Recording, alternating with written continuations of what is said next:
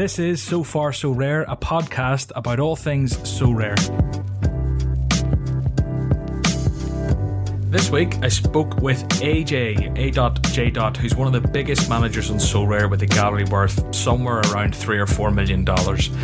Uh, we talked about lots of things, including Blackpool, what exactly is it and why he's involved with it. We discussed the new ruling for games that end prematurely. Um, there was the Charleroi Standard Liège debacle that happened. We looked at the new rewards, uh, the, that newsletter, and what's happening there. There's a lot of drama, and we answered lots of your questions. I hope you enjoy the podcast podcast. If you do, don't forget to subscribe and please do leave a review on Apple.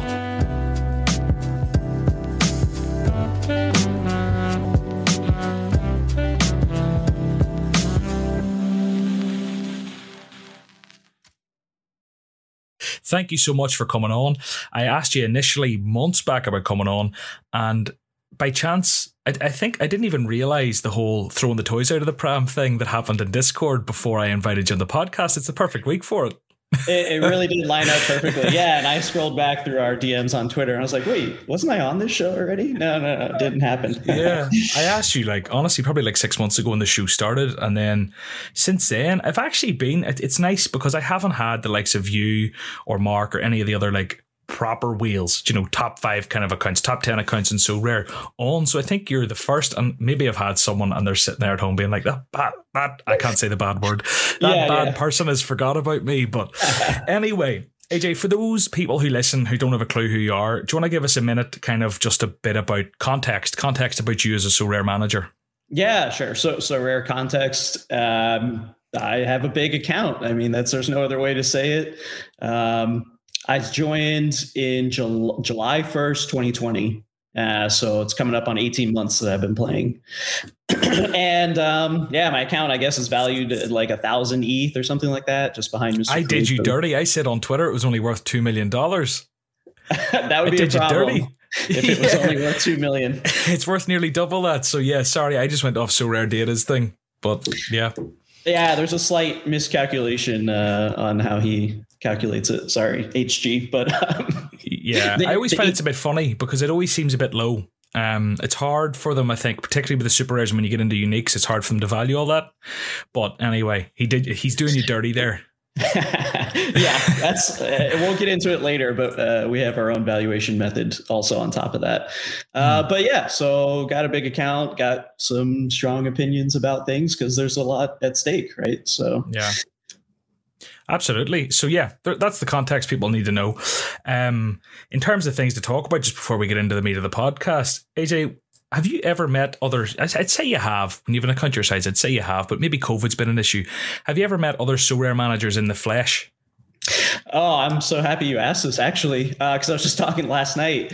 Uh, I mean, there's people that I chat to every day on Discord that I've never met, uh, which is a shame. But then there's some guys that I chat to every day. Uh, so it's two of them I know they wanted to shout out. So Moo, if you've ever, you know, Moo, the Liverpool. Is he fan. the one who always like moos? yeah, yep, he's okay, got the yeah. cow. Yeah, yeah, yeah. Oh, I like that. Makes me laugh more than Moo it should. FC, and then yeah. uh, uh, this other guy Hayden. Uh, Heydinho. Yeah, yeah, yeah, yeah. I've yeah, I've seen Heydinho about. Yeah, so we talk a lot, and uh, anyways, Hayden and his brother, who who also plays, uh, but I think is less active, they run some soccer camps like in academies in the summer, and they they do like traveling camps every week. And they were messaging me. They were saying, "Hey, you know, we're we're coming by your city uh, in this week. You know, like let's meet up." And it actually turned out that there was a home home game here for the Austin FC team yeah, so I got us like uh, box seats, and we all went and hung out, and like it was just a great time, man. And like, yeah, we still talk about it because th- there was this goal from um, uh, Ruidíaz where he like on the volley from half half field, he knocked it in, and we still talk about that goal because I had his unique in play, and I was like, "Oh no, this was the other thing. He didn't even start. Like I just needed Ruidíaz to get a decisive, like he always does." And we go to this game, and it's the first time we've met each other. We're all having a good time, and I'm like, "Are you kidding me? Ruidíaz yeah. is on the fucking bench. Like, come Day on. ruined." yeah, but then he comes in at halftime off a volley launches it from half field goal. So like we still talk about that time. What a day! That's yeah. that's it. You, you, almost you, you prefer the drama of what happened, him not starting and then coming in and cl- like the clutch goal. Yeah. But um, the re- the reason I ask you is because I was in Barcelona last weekend. I went over. We went to the Barcelona Betis game. wasn't a great result, but I went over with the purpose of filming a Sorare vlog. So I don't know if you ever watch vloggy style content. Yeah, sure. I hope you'll watch this. So basically, this is this is kind of a bit of a plug for myself. It's not something I do regularly on this show. I think. But my YouTube channel, I'm trying to bring it to the next level. And basically, I put a lot of my own time and money into this. And I got a cameraman, he knows his stuff, great guy. We went over to Barcelona, we flew in, went to the match, and we met Sorare managers when we were there. And it was so nice. It honestly was so nice having Sorare managers to talk about Sorare with over dinner showing our teams. Met this guy Alberto. Alberto was a legend. A guy Samuel rocked in for dinner. Two Spanish managers came in. He was showing me his Feyenoord under twenty three stack, and I got very grumpy with him. Um, and then you know Hoodwink Ian flew in. This is senior lover, and he gave me this shirt. You can see it. No one else has seen it. Oh my it's gosh, the, that's amazing! It's the Atibo card on a T-shirt. I love so, it. Big thanks to Ian. Um, and yeah, that that was that was it. Then Mark O'Sullivan, aka Mark Alele, you might know. Yeah, you yeah. probably tried to prize his Doku or his um, what's his other big one, Noah Lang away at some stage, maybe. But sure. Met him for dinner and a few drinks with his mate Marty on the Saturday night, and it was just great fun. It was so nice, um, so much in common, and it, you know you're meeting a bunch of strangers in a foreign city, but immediately you hit it off, and you like you feel like you've known each other for so long. Do you know? Yeah.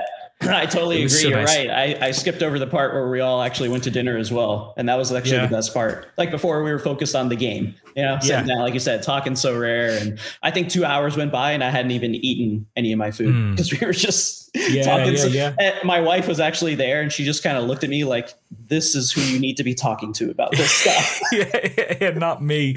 You need to do this more often. Yeah. like get it out of your system.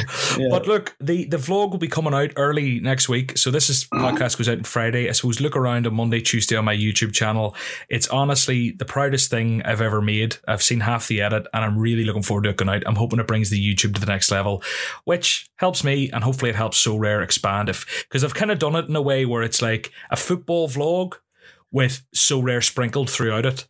So that I'm hoping people who like football or even just like me, like my friends and family, can watch it and it'll give them an idea of what Sorare actually is and you know what it brings to the game, what what exposure it brings you to every single match, and why it's fun. So, look, hopefully it can it can help go a little bit further than some of the YouTube specific or the Sorare specific YouTube videos, and hopefully it can help bring a few people in.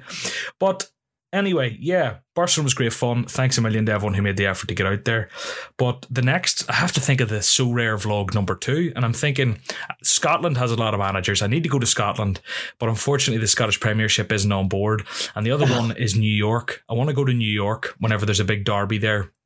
That between the fun, two New man. York yeah. teams. So maybe you'll have to fly in for that when the time comes.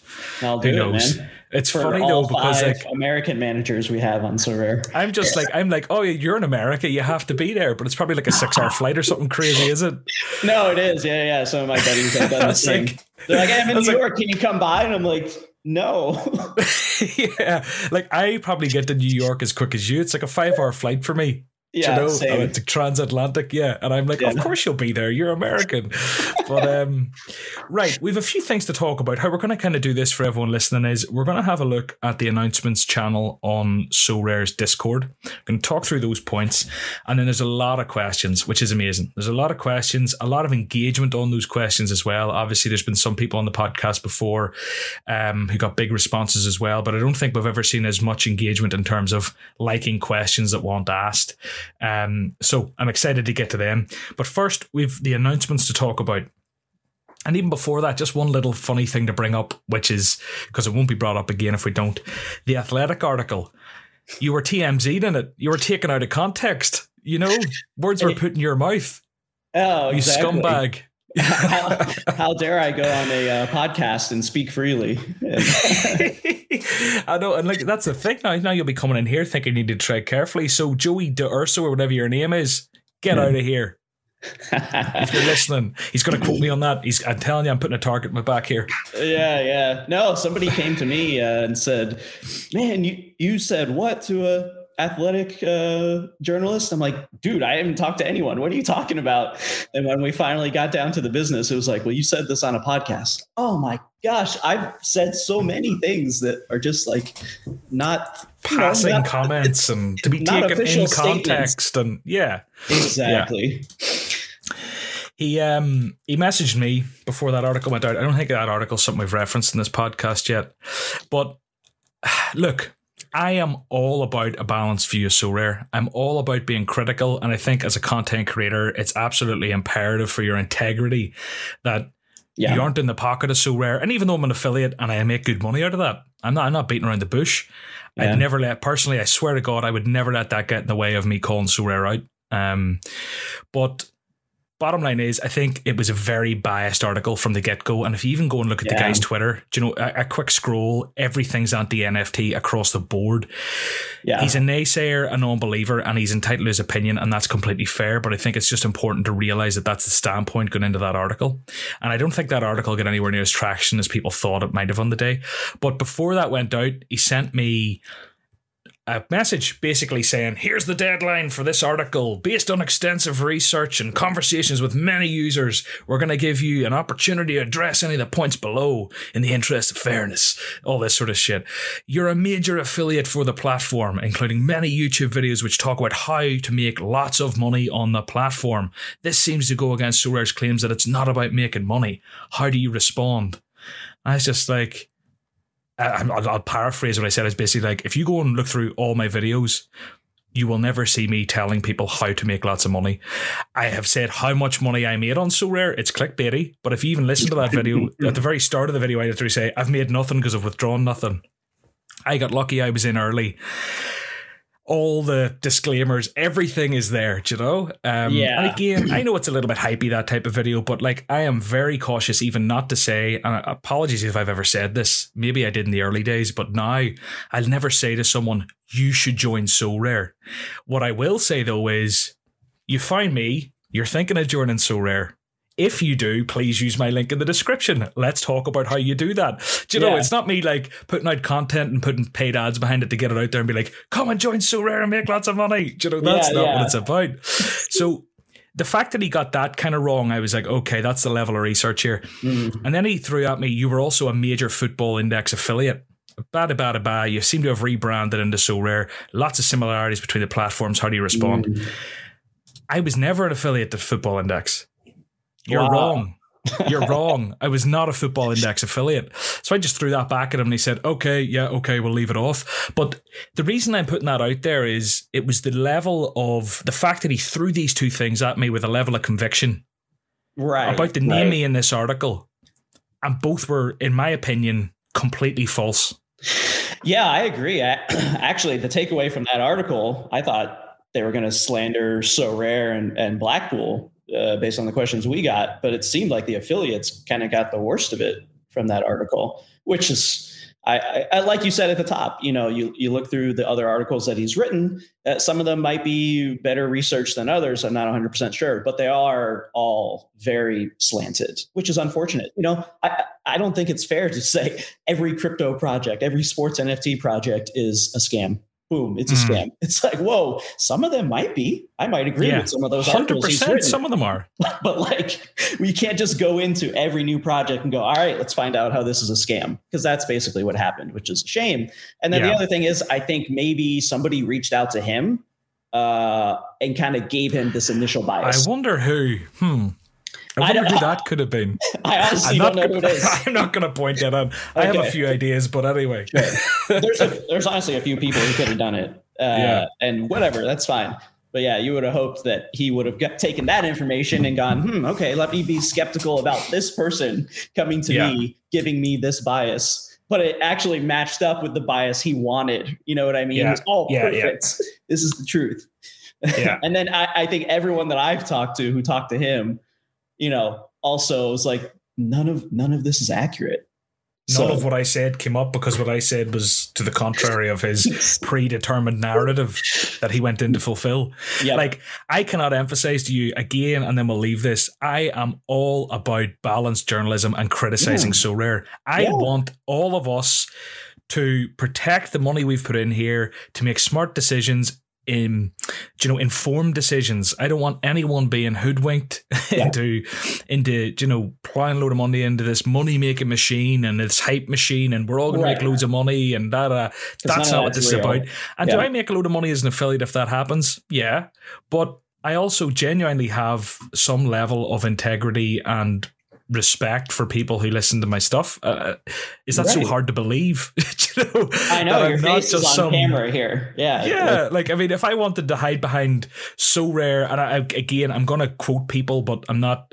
Okay, I, I don't want to use names of people that exist, but they're the ones that jump to mind. So rare. Okay, I'll use like a random one. Sorare helper. Let's pretend that's a thing. I'm sorry yeah, to yeah. Sorare helper if he exists. I'm trying not to say the ones that we all know exist. But yeah. if I wanted to call myself Sorare helper and have like a rebrand everything. It's not. I'm doing it behind my name because yeah. I want the level of accountability, and I think the likes of Quinny is the exact same. Simply yeah. Alex is the exact same. The Sorare Andrews are the exact same. I think it's very important that people do that, um, particularly content creators. But anyway, that's for another day, is it? hey, any any press is good press at the end of the day. That's and I think it. that's ultimately what happened because now it's like, well, Sorare is quoted in the Athletic. I mean, that's what the are we in a boom? About. Are we in a boom? Um, That's an Andrews question. I heard them talking about this. I don't think we're in a boom, but there is a lot of liquidity I'm finding in the rare market. You're obviously you can you're maybe coming at this in a different level. You're kind of looking at it from the unique and super rare perspective, maybe, but there's a lot of liquidity and prices are looking very healthy, and the Ethereum price itself is looking very healthy, which maybe aids that. But uh, I don't think we're in a boom personally. But it, it depends on your currency, I guess. you know, yeah. if you're if you're an ETH maximalist and you've never looked in dollars before, you might think, "Eh, we've been sideways for a few months." But I actually, I, yeah, I've been dealing with some friends who they only think in dollars, which is I never do. But for them, mm. I will change my mindset because I want to them to get a good deal. and I checked the the price of something in dollars, and I was just like, "Wow, this card is yeah. skyrocketing in price." But to me, in ETH, like it's almost never changed. So it's kind of funny. Well, I did something recently where I think I bought Noah Lang for like, oh, there was something. Was it Noah Lang? I posted one of those annoying tweets where it's kind of like, oh, nice flip. Look how amazing I am. And yeah. basically, it was like, I bought Noah Lang for 0.7 ETH a year ago or something, which was, I don't even know what it was at the time. Let's call it a thousand euro, right? Yeah. And then I sold them for 0.7 ETH like three weeks ago, which was actually like 3,000 euro or something. Those numbers are all over the place. Yeah. But it was like, oh, look, you know, nice little flip. And someone was like, if you just held the ETH, you'd have made more money. you know, but it's well, like, not no, really, well, because you know, are you yielding with your ETH? Exactly. Right? The rewards that were won, yeah. the, um, the enjoyment I yeah. feel is almost its own currency. Do you know the, the, that side of the game? There was a few things, and also there was a massive ETH dip. And what's to say that I would have had the balls to even see that ETH dip through had it happened? But I've talked about this before. Um, it's just I thought it was kind of relevant there. Um, yeah, I think you know a lot of the original people who came into the game especially the the OG whales like a like a Zura and YNWA, those guys, you know, they were they're ETH people before Sorare, mm. right? I mean, they were in ETH, they're doing DeFi, yield farming, these types of things to make money. And then they see Sorare as, oh, well, it's like you're saying, oh, it's more fun and more rewarding. Let me put some ETH into this. But I, I think them and myself, because I'm from that same type of thought mentality, is is this going to make me more money than I would if I just sit in ETH and do some yield farming? Mm. Um, but most people since then certainly are not uh, from yeah. that world. So yeah, you, it's sometimes why it's hard to do deals because people are coming yeah. from totally different places. 100%. 100%. Yeah. So, look, we'll, we'll run through the announcements page on Sorare things that have happened this week, see where it brings us, and then after that, we'll get stuck into the questions. I think that's what everyone's waiting for. So, cool. Uh, the first thing from Dan was when was this? I, I, hate the way the dates in Discord are like American in, in Europe or at least in Ireland. We always go like day first, month next. It always confuses me. Anyway, this yeah, from two days ago. The listing cards update. So basically, they've made it even more idiot proof selling your cards for less than you should. Um, a lot of people are hailing this as like this should be the final iteration. Now the responsibility is on you, and I think I have to agree. I feel there's only so much they can do. If you go to list a card that's worth ten thousand pounds for two thousand, and you list it for 2000 and you're told you're listing this for 2000 you're listing this too low there comes a stage where you've just been a dick and i'm Yeah. sorry you've made a mistake it's terribly unfortunate and genuinely have a lot of empathy for people who do it and if i did it i'd be crying my eyes out but it's like can can this be it? There's going to be someone makes the mistake. It might be two weeks. It might be th- three months. Hopefully, it's never. But like, Yeah. I think we're maybe at the point. I don't know. Do you think they need to do more, or do you think that's enough now? Uh, well, in general, the concept of this is certainly enough um, for all the reasons you just said. The things that I'm more concerned about is a how long it took for that to be made, Yeah, uh, because people have been asking for it for nine months, and Yeah. it, I'm I'm sorry to say to the Sorare team, but it's extremely simple. This is an extremely simple thing that Yeah. anyone from from our dev team at Blackpool or even HG at Rare Data could make in a week or less. Like that's the thing that's infuriating. And think about all the people who have been hurt. Now, whether we think they should take their own responsibility is a different argument, but all the people who have been hurt by not having this feature in the last nine months or whatever, however long it's been, that people have been like having sniping bots uh, Yeah. to, to pick it up.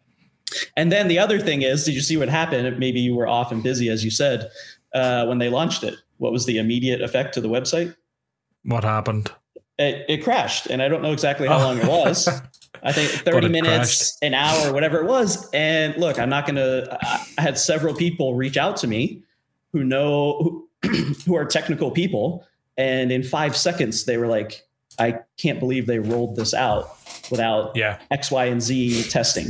They, they, they opened the inspector on their web browser and they're like, yep, here's the code. This is the exact reason the site's crashing. This is a rookie mistake. Why would anyone ever push this code? And it's those types of things that actually like, oh man, just like annoy me more. It's like Mm. now you're a $4 billion company with $700 million in the bank and you don't have a QA team for your dev. Like you just crashed your own website and lost revenue in the meantime Mm. simple simple things so anyways that's my my whole that's rant. the bigger takeaway. That's the bigger takeaway from this. yes i think so Yeah. No, but I like I like that you're here, and it was something I messaged you last week about coming on the podcast. You said yes, and then obviously everything happened that happened in regards rewards, in regards the the Charleroi Standard Liège game. That was a Yeah. thing. Um, we should probably talk about it. I don't know if it will come up otherwise, but we, we'll get to that. Um, and you kind of messaged me, and you were like, "I don't know if it's good for me to come on this week because." I'm gonna be a real Debbie Downer, basically. I'm gonna be very grumpy. And I said, like, that's exactly what I want because this, as I keep saying, this podcast is not a hype machine for Sorare. So Yeah. Rare do not pay this podcast. This podcast is non affiliated. I'm affiliated, but the podcast is non affiliated. And we're here to keep Sorare in check because that otherwise, what's the point? What, what are people listening for? I'm not here to hype them up and make everyone okay. So by all means, talk to them because I, I hope, I Yeah. think, I, I'm pretty sure they listen to this. Um, I'm pretty sure. I mean, I've, I've heard a few of them say they listen to it, so let's hope they're listening. Um, but we're going to get on to more things, I'm sure, which um are a little bit more abrasive than what was just said. But so that's been done. Um, let's hope that it, yeah, it helps. It solves the problem. But um, yeah, yeah yeah the African Cup of Nations is going to get coverage. I think that's the right move. I think Yeah. it's only fair. You know, if European games get it, why shouldn't African games get it? Why shouldn't all these other games get it? So yeah, I think it's a good move.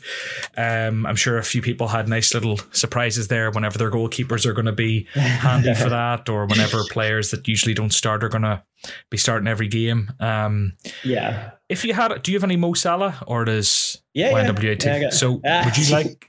You'd almost rather he didn't go. I think he would score better at Liverpool than the African Cup of Nations with based on the player he's surrounded by. So I mean, well, yeah. Based on the fact there hasn't really been coverage before, uh, Yeah. check check my international Yeah. African players' uh, stats. But um, no, I, I mean, this is a positive thing, right? The last thing I was critical on this this is something that just Sorare continues to execute on extremely well, which is coverage and, and licenses and things like that. And this is Mhm. a, another great win. Uh, more utility, more scoring for cards is always Yeah. good. If Mhm. players are playing a game, score them. so Yeah. this is great. This is a win. I, I got nothing else to say about it. I mean, yeah, for I'm the same. it's a win. It's good. Um, and look, do you know what I'm actually excited for? I've never really cared about the African Cup of Nations. yeah, Um, yeah. And I'm looking forward to having a bit of exposure there. I don't even know how many African players I have. I've heard Abdul Nurudeen might play for his national team. Um, No, I'm not sure. Maybe I'm No. wrong, but I think of a few players who might be sniffing around teams there. I'm excited to kind of follow in the tournament and see see what it has. Exactly. That's um, the whole point of Sorare, right? Uh, That's Exactly. the main stories. Everyone's like, I never cared about Belgian league before, and now I watch it every weekend. Yeah. So yeah. You know, it was very funny actually, and this just I got this literally just before we started recording. So basically, um, Hoodwink, who met up with me in Barcelona, I posted a photo like on my Twitter last night or a couple of nights ago, basically being like, find someone who looks at you how Hoodwink looks at me. It's this photo of us after a rake of beers. We're on our way to another pub. We're recording something for the. Did I? Did you see this? No, no, I didn't see it. It sounds awesome. Uh, I, I, I could send you. it. It's on my Twitter, but um, basically it's a photo of me and then Sorare Memes comes in and edits the senior's head onto mine.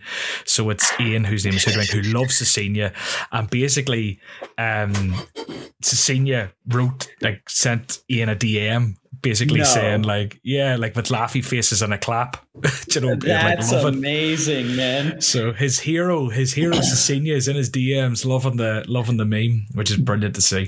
That is so But, um, great. so we're memes that account. Like whoever runs that. Oh, It's Coutinho. Um, oh yeah, that's He's- right. He's been on the podcast. Yeah, no, great guy. Nice, nice. Um, might have to My get him back on favorite is, soon. is the one from the the golden auctions debacle when we couldn't get our cards from them. oh yeah, what was and the he made it was a black and white picture of a fax machine, and it was a piece of paper with my Kevin De Bruyne card coming out of the fax machine. That's how they were going to send it to me. Yeah. Oh yeah, that was a shit show too. Oh Um, God! At least that wasn't Sorare's fault, really. At least that wasn't so rare's fault, kind of really. Really? But um, the next thing then is the kind of big thing from this newsletter. It's the rewards, AFCON, lower bids, and more. So if I go over to the article myself, we'll put a link to this article in the description. I'll try my best to remember. If I haven't, look up Sorare on medium.com. Um, the big thing is the reward system. We'll come back to it. I just want to polish off the rest of it and make sure. So what else happened? AFCON, preventing accidental listings, there's new limited bid increments, which means people can bid up lower amounts. It used to be you'd go from like not point not not not one, and you'd have to go to not point not not one, which was an increase of ten x. Now you can go up just by from this is one a, to two, yeah. one to two to three to four and so on. You can list your cards at a lower price too. Following that, um, removing lineup building frustration. We've updated the no game button so that when you're building your lineups, it's automatically selected only when a manager has zero players with a fixture for that position in the game week Okay. yeah, basically some sort of nice UXy change for that, um, and missing players are incoming. Well, Um, again, um, how long have people been complaining about that, and how difficult Yeah. is that to actually do? yeah. I So think you're where kind of saying like, so the asterisk is like, I'm sitting here saying, oh yeah, it's great they've done it, but the real problem is how long it took. Yeah, and how Yeah, loud people have been about it. And, Yeah. and- and you know what? A lot of this, and, and we're going to get into the rewards and all that. Uh, and I'm going to say a lot of this comes from because I do think there's like three or four main areas that uh, these issues pop up. Uh, but one of them, relevant to this, is that the team doesn't play the game. Yeah, And and so maybe that's an ethical thing, and that's great, and that's a good viewpoint to take. Oh, well, we don't want to play because we don't want to be farming our own rewards, this and that. Sure, okay, but like somebody needs to be playing the game to understand the frustrations that users have. You know? yeah. They almost need. I don't know. Do they have like a what are those things called when you've got like a circle of people who all give you feedback? You know, ever like they're going to put like an advert out and they show it to like Yeah. a bunch of black people and a bunch of white people and see who responds better and tick a load of boxes.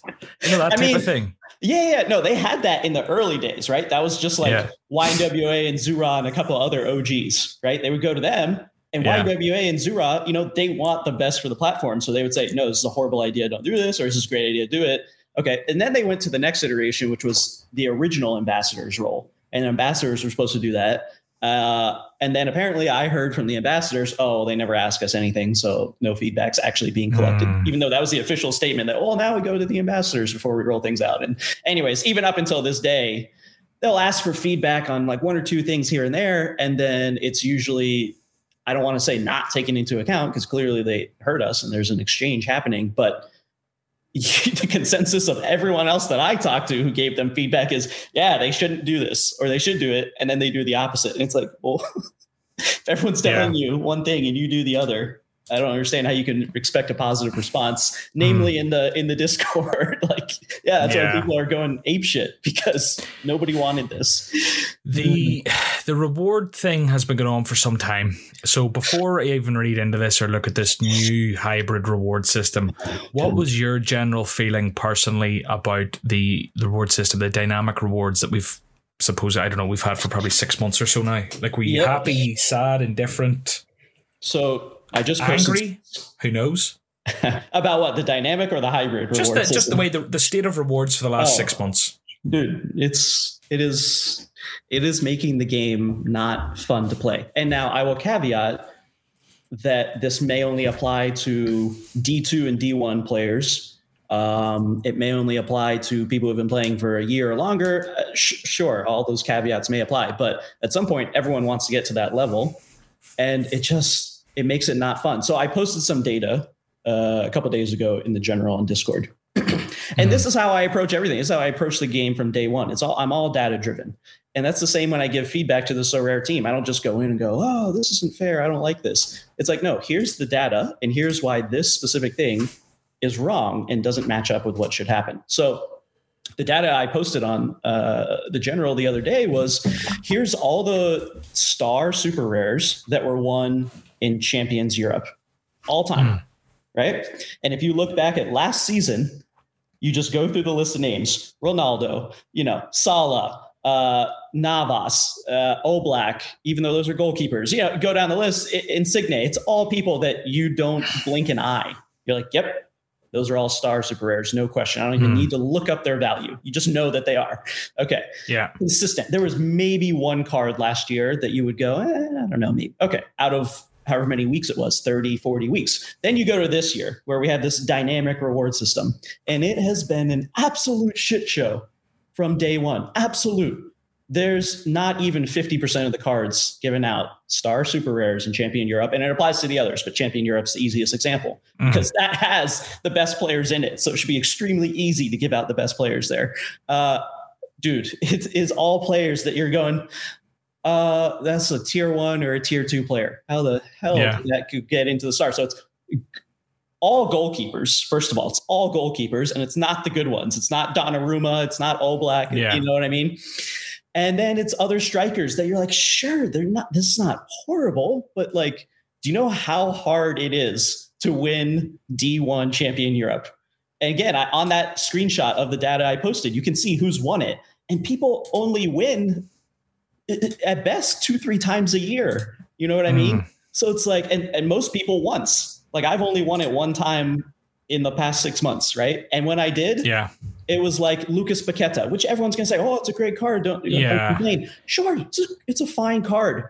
But the variation i also have the eth value right? So i'm computing what's the value of all the cards from basically using SorareData with a couple of tweaks here and there what's the value of all those cards that were given out and that are in the pool and the variation goes from like you can win a card that's worth one eth to obviously you know at the top end you got messi neymar and mbappe mm. that are 30 40 eth type of cards that range is doesn't make any sense why are you so so i'm ending up winning a card worth two eth yeah. and the next week somebody wins 30 and it's like don't call that a star just just just no i hear i hear what you're saying because i just i just pulled up the like for winning the um for division one. And maybe i don't know is the unique division a different thing altogether? Is it just for eth it's just for eth is it? Yeah yeah. Okay so in the unique in this division one here yeah. I was surprised. Now in the star bracket now I I'm never going to be here. But let's say i won gregor kobel or let me see. Um, there's a few others here that are hilarious. Toko yeah. Ekambi, Alex Romero, Philipp Köhn, oh, really. Lucas Hernandez is okay. Lukas Hradecky, Taiwo Awani, Awani or whatever. Um, YNWA would love to win him. Raul de Tomás. What I'm getting at is there. I hear what you're saying because I mean, yeah. winning a super rare Mbappe, Messi, Depay, and I can't even see why is there. You'd, you'd think there'd be a Haaland in here, or like a Bellingham, or a Pedri, oh. or a. There's tons but, missing too. Yeah. Maybe Exactly. that's because I went into global. I should have went under twenty three or something. But Sure. anyway, um, There's still some missing. Like they didn't have hear- rookies up until like last week. yeah, I, th- I think though, like your frustrations at the very top of the yeah. the ladder are kind of similar as you come down. So for me, I've had frustrations around D two because I'm kind of on the precipice of really Mm. pushing into D two. yeah. Like I'm in the stage where I can enter like four or five D three teams a week if I want, but I can really only enter one strong-ish D two team, and it's not even that strong.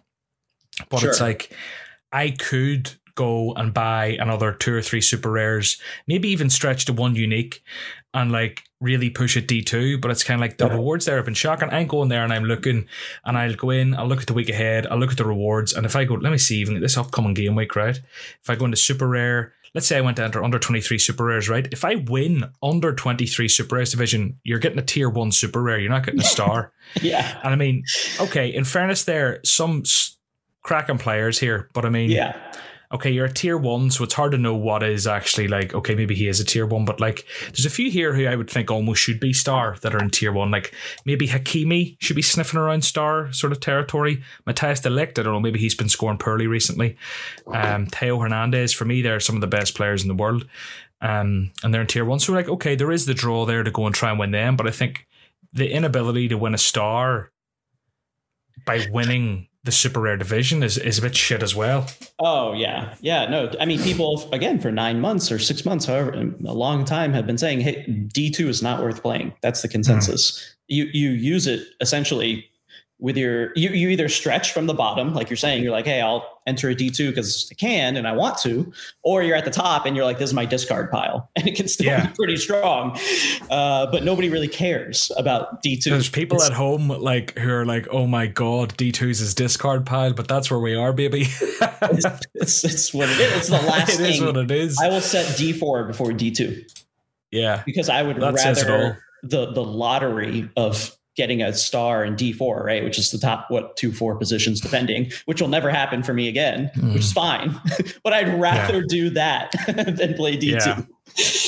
so that is where you're thinking on rewards in general. Now let's move on to this new hybrid reward system. So Sure. I don't know. You, I, th- I think have you been pretty vocal on this, or have you been following this since it's kind of happened? Uh, I looked at it. I mean, I, uh, it, uh, again, it's the, my my feelings will be like a lot of the other things we talked about, where it's okay, great, you did it, um, but you should have done it a long time ago. I, I, what I've heard is the general consensus is people are worried that this is going to mean less rewards. Based on this week's data, it means like a drop of 15 to 20% rewards or something going forward could be on the cards. Um, I don't know if that was a misunderstanding. My, all I followed of it was basically they sent this out. Dan tried to clarify something in the general, and it got a bit confusing or it was worded badly. I heard And it was a then people crash. People went absolutely crazy, and since Yeah. then, I've actually struggled to get up to date with it. You know, I've been looking through, but there's so much on it, and people have been so engrossed in it that I'm actually Yeah. struggling to find out what exactly actually happened. because every, do you know what I mean? It's like there's so Yeah, many yeah. messages that are so opinionated one way or the other, and about different things that I'm like. Can someone just tell me what actually happened? But I'll read through this quickly, um, just so we have it here. So over the last few weeks, they've introduced tools that allow them to monitor towards to move towards a hybrid reward system. The amount of variables and inputs that the dynamic system used made fluctuations very difficult to manage and predict. The new tools will allow them to better track the supply and reward rate and to maintain a level of control game week by game week. They now have to, a dedicated team that will use these tools to better balance the prize pools across tournaments. Now that all sounds great, right? Our prize pools will remain dynamic and pre-calculated. However, this new hybrid system brings more consistent consistency to your card winning experience by analyzing the number of competitive lineups in every game week or game week by game week. So now they're also looking at how many people actually compete are competing. That wasn't part of it before, was it? It was more about how many players are playing, like real life players. Real life Now players. they're yeah. looking at managers, how many are actually submitting a competitive team to different divisions. Yeah, I mean, hey, look, that's a really interesting and relevant data point that they should take into account. And and HG has pointed this out many times, uh, where he's shown screenshots. He's like, yeah, you because you know all these people tweet the very good data about your percentage chance to win Mm. based on how many lineups. But then HG's followed up a few times and he's like, no, no, no, here's the number of lineups that have actual cards playing. You know what I mean? Yeah. It's like drastically different. And that's super yeah. relevant. And so, so anyways, my overall take on this hybrid reward change and this and that is that I don't think anyone really knows the answer because it's not like they hmm. said, well, we're taking the number of competitive lineups and it's a 10% modifier on how we're calculating rewards. Nobody knows how much it's going to change anything. Mm-hmm. And I mm-hmm. don't think one week of looking in the prize pool is, is enough because we know it changes. Eh, like they said, they literally said, first thing they said was there were almost too many parameters before. It was even confusing for us. And we didn't even understand how our own reward system worked. Mm. It's basically what it's saying. And I totally Techers does. Professor Techers understands how it works. Big man's been putting work in the trenches for months now. For sure. I, I have too. He does it. Yeah, no, him. Yeah. There's I, I won't say other people's names because if they don't want to be out there, but I like a couple what was it a week or two ago where I really went off on the team about these rewards in the general, and I got so many DMs from people saying, "Oh, wait, you've been giving feedback to the team and showing them data and how they can fix mm. rewards in the pool and all this." They said, "Oh, I've been doing the same thing." They've asked for my feedback and I've given them data and given them code and showed them exactly how to implement a better system.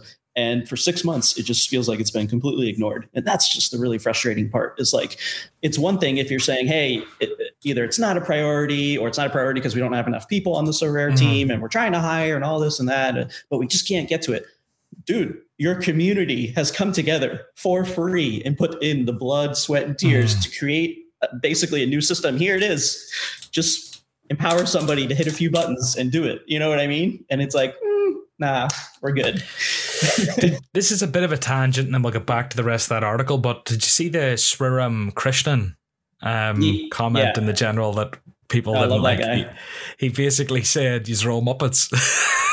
yeah, yeah, no, it's no. out of context. I get it. I know, yeah. I know the context, but he's. But I think his whole point was about people understanding where the company is in terms of like its growth and you know the, how much it's grown this year and how they're trying to adjust. No, I don't know. I'm I'm not a big guy in the kind of building a Sorare business world. I don't think many yeah. are, but like his whole thing was about patience and about like the, the massive transition they're going through and trying to manage that accordingly and they need time.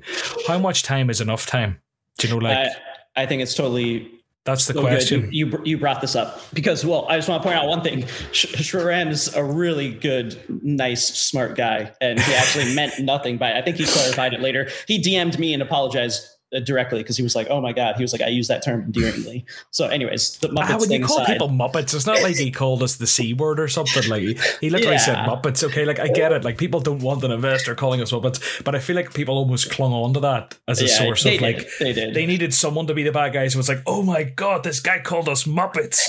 you know, like, well, imagine. Part, I, I replied directly to it, and I was pretty upset. And he and I kind of talked, and were it, it, makes more sense now when you get to talk one on one. But the, the the more angering thing was that he kind of was just like, "Oh, you guys don't get it. Like you don't know what you're talking about." Yeah, it was the don't patronization it. of it all, I suppose. Yeah, and he apologized. He was like, "You know what?" He was like, "I didn't say that as well as I could, and I'm sure you guys all have your own experiences."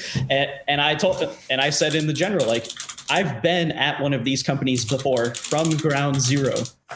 And, and see it grow to one of the biggest companies in the world and how hard that is. So I'm not saying, although I've used the word easy, that some of these things yeah. the team should do are easy. Although I've done that, as a whole, it's very hard, and I get it. Yeah. But Sorare is on that track, and I think it must be of all the conversations I've had with investors, big players, small players, the Sorare team itself.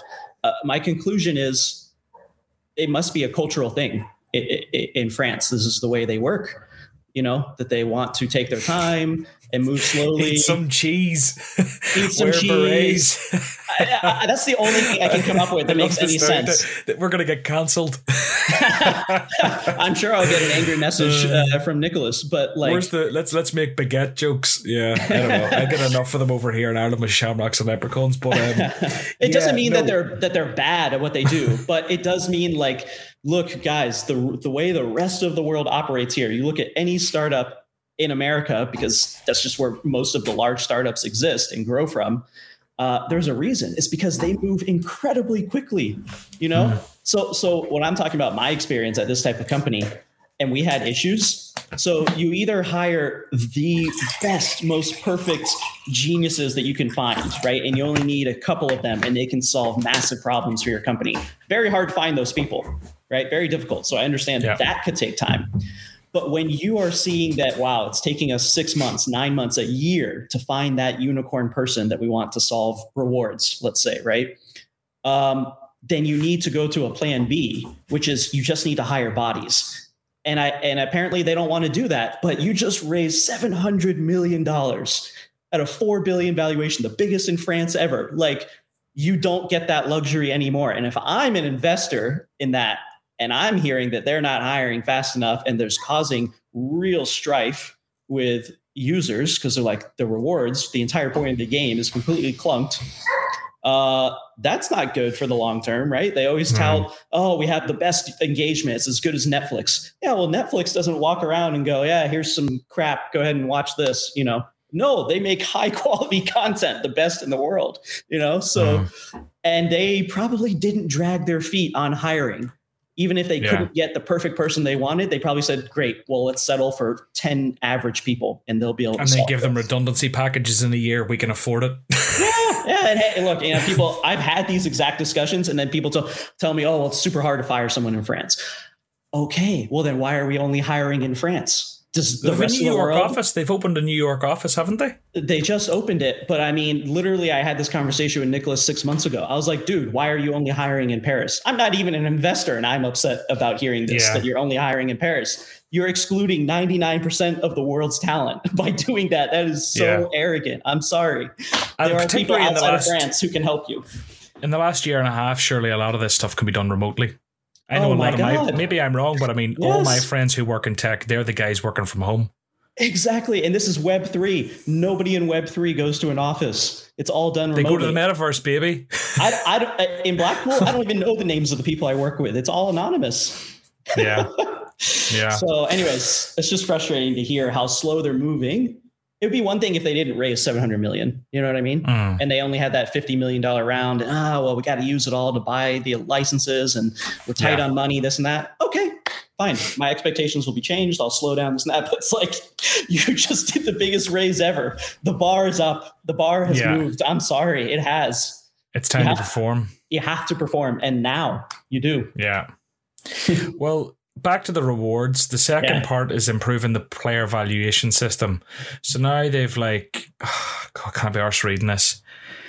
So oh, I'm going to read it. Our player valuation now considers data for players listed on the market but are not sold. This additional data point further strengthen, strengthens our player valuation system. Here's an example of how it would work. A starting keeper is worth an ETH. The keeper lost his place and now managers are listing him at 0.5, 0.2, 0.05 and nobody's buying. Nobody is buying this player anymore and we're not selling him either. This ensures we don't maintain the player's value at one ETH and therefore the player goes down the tiers. The opposite doesn't work like this, however. If the player is at one ETH and nobody buys that player for two, we don't count two ETH as the player's new value, it stays at one ETH. So that's probably a good thing for valuing players. Again, That- you know, Yeah. Yeah. That actually sounds uh, pretty good. like it would work. You know, because otherwise you do get those keepers who get rotated, but they're still in the star pool when realistically they've either broken something and they're out for six months or they, I think the DMP would be taken out. But anyway, you get what I'm saying. Like there's players who are rotated and not as surefire anymore and their, their price goes down. Yeah. Um, so that's good. Additional reviews of the tier system. Um, we apologize for recent issues where players have been placed in incorrect tiers. This is a result of our valuation system being too cautious when there are significant changes in a player's value. To address this, we have reviewed our internal process for reviewing tier issues. Bloody, bloody, bloody, blah. So, um, I don't think there's a lot of controversial stuff within that. I think what kind of came out controversially afterwards was in the Discord, was it? Yeah, you know, I, I hadn't even. I also didn't follow all the controversy uh, in the Discord. I'd ha- I had enough for my uh, one week span. Yeah. Well, bottom line is people aren't happy. I think it's safe to say there's a bit of uproar, isn't there? There is certainly that's what I've heard from people Is who come anyone- to me directly. Is there like the other side of the argument, or is everyone annoyed? Is there like two sides to this, or is everyone just pissed off? It seems like everyone's pissed off because it's like maybe those things you're doing are good. Like after you explain it to me, I'm like, okay, that sounds okay. But like again, we've been telling you nine months ago better suggestions than that. So you're late Yeah. and you delivered something that's not even as good as what other people have suggested. Here's another thing that they should do: take into Yeah. account private offers. So you know, Yeah. SorareData they show it on the chart. They show direct offers, right? But they don't. He uh, HG doesn't add it to that average number that you see on the cards and across the top. Yeah. Which fine, that's his prerogative. His website, he can do whatever he wants. Um, but but there's uh, I've done the numbers, and fifty percent of all transactions are direct offers. So right Mhm. there, by saying we're not going to include private offers, you've lost half your data points, which for super Mhm. rares is extremely important because there's ten times less transactions, you know, in Yeah. cards than there are for rares, and so. But the thing that I always get pushback on when I suggest that idea is, oh my God, well, what if somebody sends a card for like 0.1 ETH and it's worth one ETH? It's like, great, you have a check in the logic that says if someone does a trade that's at 90% below its current value, probably don't include it. like, and I've Yeah. checked and I've shown them the numbers on that. It's like one out of not even a hundred transactions, private transactions are sketchy like that. So it's not even a real issue. So Yeah. uh, take into account private offers. That's where most things happen because managers need to go back and forth, and and that's real price discovery, right? If we want to talk about valuation of cards, Mm. it's it's one manager talking to another manager, dis- discussing, battling, changing the list price. If every transaction is just buy off the market for list price, that's not price discovery. Mm. that's just settling. So I'm gonna we're we're gonna move us on, and I'm gonna poke a bit of fun at you, right? And you can come All back right. and correct me. But I'm gonna tell you what I kind of got the vibe that happened, and maybe I'm wrong, right? Is it wrong? Is it correct, sir, that they decided not to score the standard Liège Charleroi game, and you had a Morioka unique or something that scored really well, and you were on to win four ETH, which is what like 15, 20 grand or something. Yep. And then they decided the game wasn't going to be scored, even though something like 87% of it had been played or something, or 87 Eighty. minutes had been played. Yeah. Yeah, not percent, that's the wrong. Yeah, 87 minutes have been played. but they decided not to score it. So you threw the toys out of the pram. They decided to score it, and then you got opted out of the win anyway.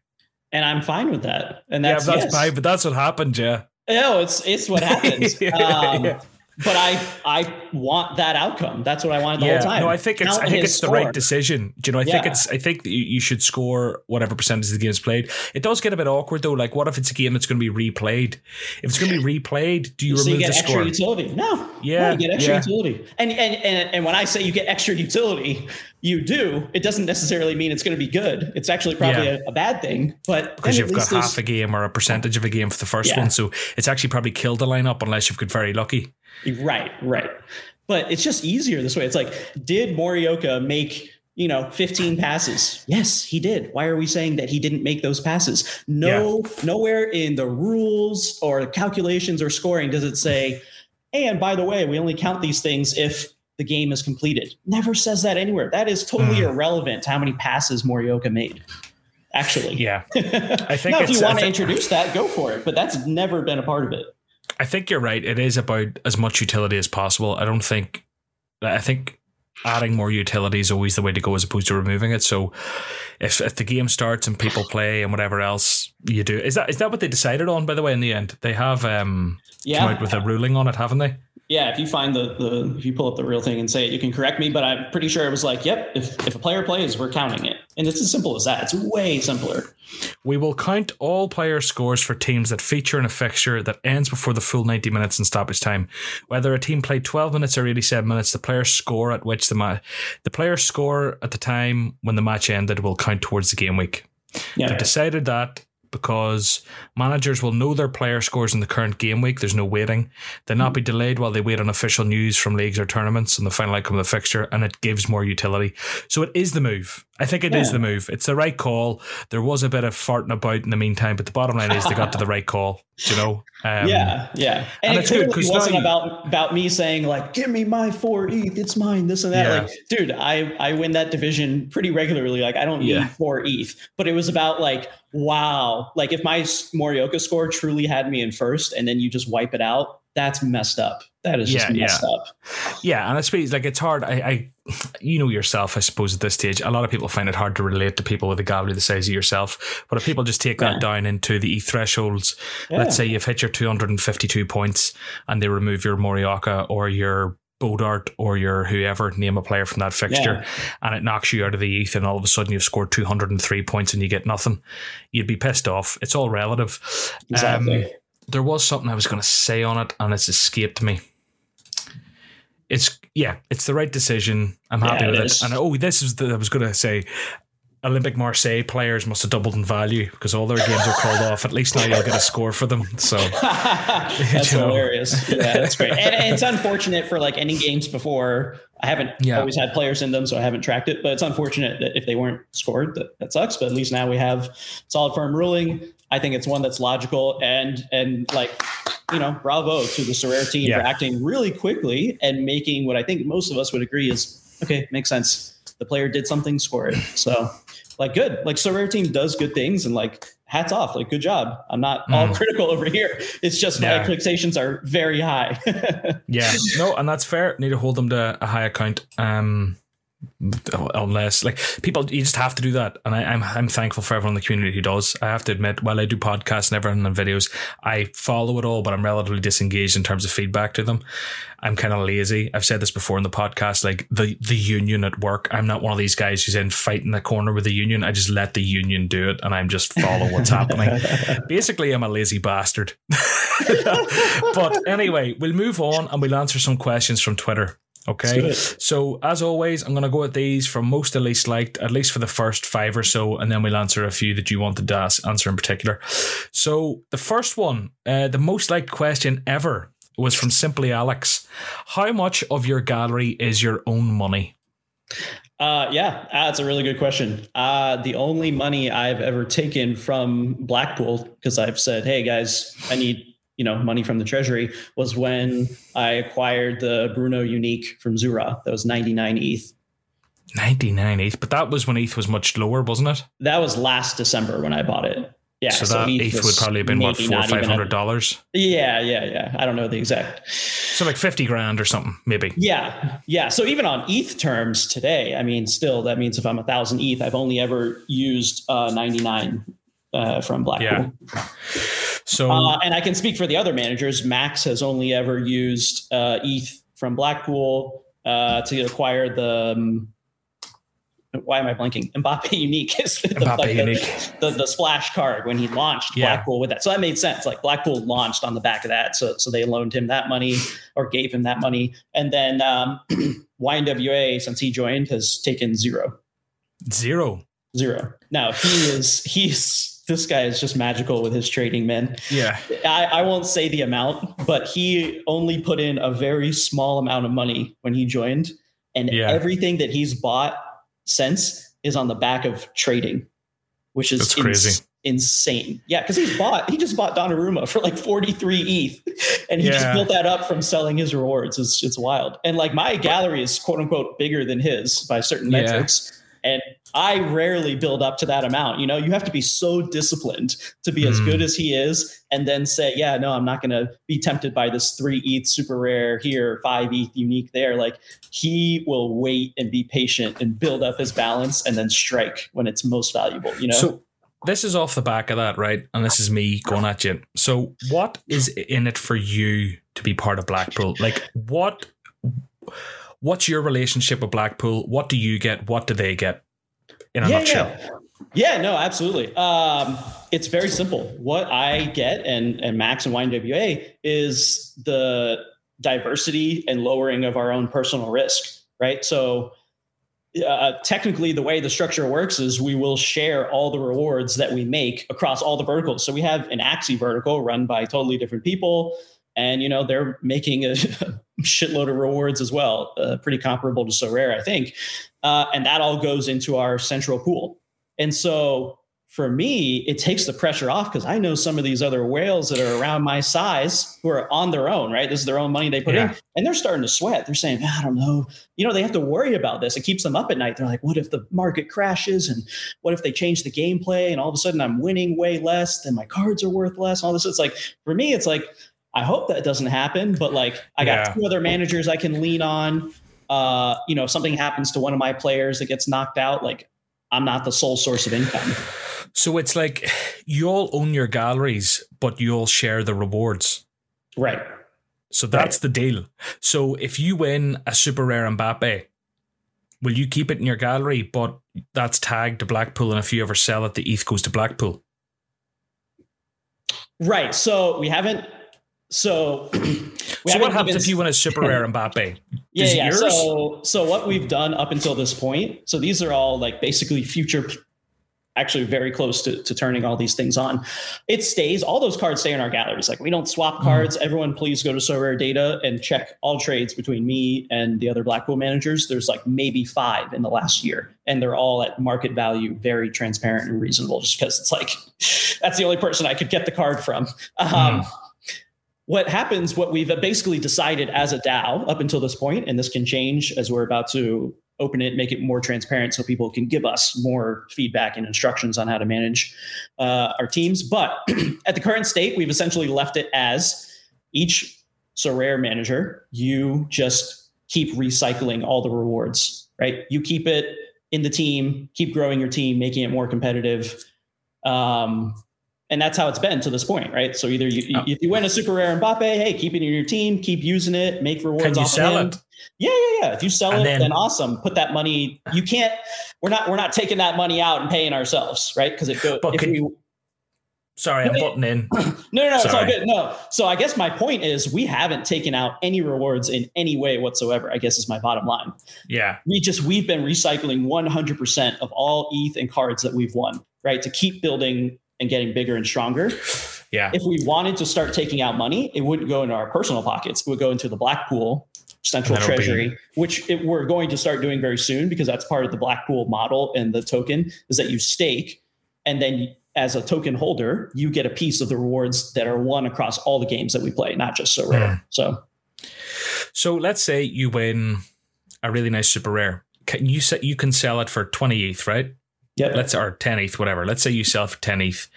You reinvest that ETH. My mind, I'm just thinking this is very complicated for you guys to track. What is yours and what is Blackpool's? Do you know? Like, what if um, you decide I'm gonna take this? I, okay, so you win an Mbappe or whatever. You win a ten ETH card, and you say, yeah. "This ten ETH card, I'll give you this ten ETH card, and I'll give you this card of my own." And with those two, I want you to give me that. What I'm saying is, how do you track what's Blackpool's and what's yours? I think that just sounds really messy, like hard to do. Uh, do you know what I mean? Uh, like you have your own ETH, you have a balance that you've won, and you have your own ETH or whatever. Oh, there, say oh, you've no, twenty no, no, ETH. Well, we don't. Then, we don't. That's the thing, right? So, like, since the point that we started, we've accounted for all of that, right? So, like, okay. whenever I, I think I probably had a zero balance when I joined Blackpool, right? Yeah. And so I'm just like, all right, these are the cards I own everything I see. I okay. Now I think I see what you're saying. That you're like, well, if you sold a car that you had when you joined, where does that money go? It's just all recycled back into the team. Did you like pin a value of your gallery at the time of yeah. joining Blackpool? Yeah, and that's yours. So if it comes to cash out, Blackpool gets everything on top of that, but that amount is yours. So no, so it's messy, we, isn't it? This is complicated stuff. Uh anyway. No, it, it's not too complicated because really, uh, I'm trying to think of a, a, safe way to word this so that the trolls don't come burning me down. Um, oh, they're coming. oh, they're coming. uh, basically, how we've left it is that you manage your team, but any money that were to ever come out goes to Blackpool. Okay. Right. So that's what you, okay. Okay, so but yeah, it's worth no, you giving no up essentially your so you're you're you're giving up your Sorare gallery, or you gave it up to an extent, but now you have exposure to all the other Blackpool endorsed people or whatever. super rapidly which okay. is one of the other questions i know you'll come to so we'll address it so then. I've heard before that you don't compete with each other on auction because like why would you pump up the price of something when you're probably realistically three of the only people who have the bank balance to go for it wow. so how do you how do you decide who who gets the card okay so let's say it's a super rare Kimmich everyone wants it it's a super rare yeah. Haaland everyone wants it or unique how so do you decide thing, who gets it the thing that I'll say is that this is not special to Blackpool. I mean, this is just normal things that I think happens to anyone at any card level, except maybe limited because there's so many of them. Is like all whales, even before Blackpool, you know, we don't want to hurt each other. Yeah, mm. there's no point unless it's like basically it's like, hey man, like, do you need this card? Nah, like I'm good. You go for it. Like that would be the discussion with anyone at like the top end super rare and unique yeah. level.